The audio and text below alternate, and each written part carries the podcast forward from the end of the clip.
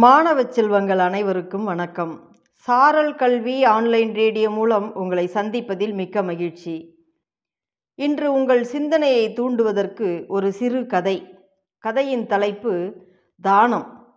இதை உங்களுக்கு வழங்குபவர் இரா கலையரசி தொடக்கப்பள்ளி ஆசிரியர் பாப்பிரெட்டிப்பட்டி ஒன்றியம் தருமபுரி மாவட்டம்.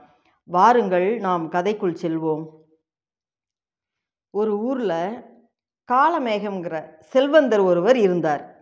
அவர் கடல் கடந்து போய் வியாபாரம் செஞ்சு பெரிய செல்வந்தராக வாழ்ந்துக்கிட்டு இருந்தார் தான் சம்பாதிச்ச செல்வத்தை தனக்கு மட்டும் இல்லாமல் நிறைய ஏழைகளுக்கு தானமாக கொடுத்தார். யார் என்ன உதவின்னு வந்து கேட்டாலும் கொடுத்துக்கிட்டே இருந்தார். அவரை தேடி நிறைய புலவர்களும் வந்தாங்க. அந்த நாட்டோட பல பகுதிகளில் இருந்தும் வந்த புலவர்களுக்கும் அவர் நிறைய பொன்னையும் பொருளையும் கொடுத்து உதவி செஞ்சார். அவரை நாடி வர புலவர்கள் அவரின் சிறப்பையும் அவரோட கொடைத்தன்மையையும் புகழ்ந்து பாடினாங்க. இதனால் காலமேகத்தோட புகழ் அந்த நாடு மட்டும் இல்லாமல் பிற நாடுகளுக்கும் பரவியது. காலமேகத்தோட இந்த புகழை கேட்ட அந்த நாட்டு அரசருக்கு கோபம் வந்துவிட்டது. அரசனான நமக்கு இல்லாத பேரும் புகழும் கார்மேகத்துக்கு இருப்பதை எண்ணி பொறாமைப்பட்ட அரசர் காலமேகம் யாருக்கும் எதையும் தானம் பண்ணக்கூடாதுன்னு உத்தரவு போட்டுட்டார். பிறருக்கு தானம் தருவதென்பது என் உரிமை.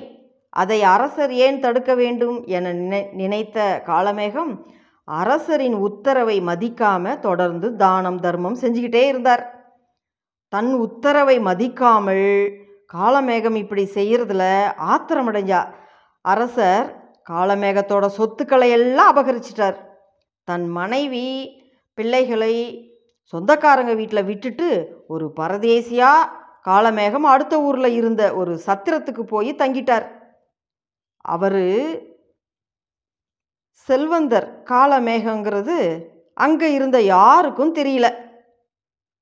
அப்போ அன்னைக்கு ராத்திரி ரொம்ப தூரத்தில் இருந்து ஒரு புலவர் ஒருத்தர் அந்த சத்திரத்தில் வந்து தங்குறார். காலமேகத்துக்கு பார்த்து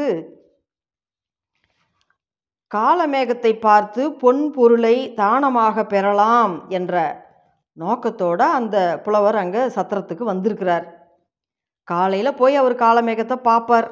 தான தர்மத்தை வாங்கிக்கலாம் நம்மளுடைய வறுமையை போக்கிக்கலாம் அப்படின்ற எண்ணத்தில் தான் அந்த சத்திரத்தில் அவர் தங்கியிருக்கிறாரு. காலமேகத்தின் சொத்துக்களை அரசர் பிடுங்கி கொண்டது பற்றியோ அந்த காலமேகம் இன்று அவருக்கு பக்கத்தில் தான் பரதேசியாக இருக்கிறாருன்றதோ அவருக்கு தெரியாது. அந்த புலவருக்கு தெரியாது. எப்படியும் நாளைய தினம் காலமேகத்தை பார்த்து விடுவேன். அவரை மட்டும் பார்த்துட்டா போதும். என்னை பிடிச்ச கண்ட வறுமை ஒழிஞ்சி போயிடும்னு அவர் சொல்லிட்டு இருக்கிறார். அதை கேட்ட காலமேகம் ரொம்ப வருத்தப்படுறார்.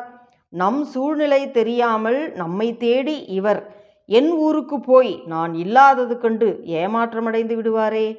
அவரோட தன்னம்பிக்கையெல்லாம் வீணாக போய்விடுமே.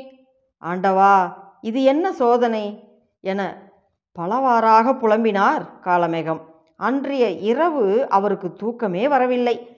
இப்படி என்னை நம்பி வந்தவருக்கு என்னால் எதுவும் செய்ய இயலாமல் செய்துவிட்டாயே இறைவா. இனிமேல் நான் வாழ்ந்து என்ன பிரயோஜனம்?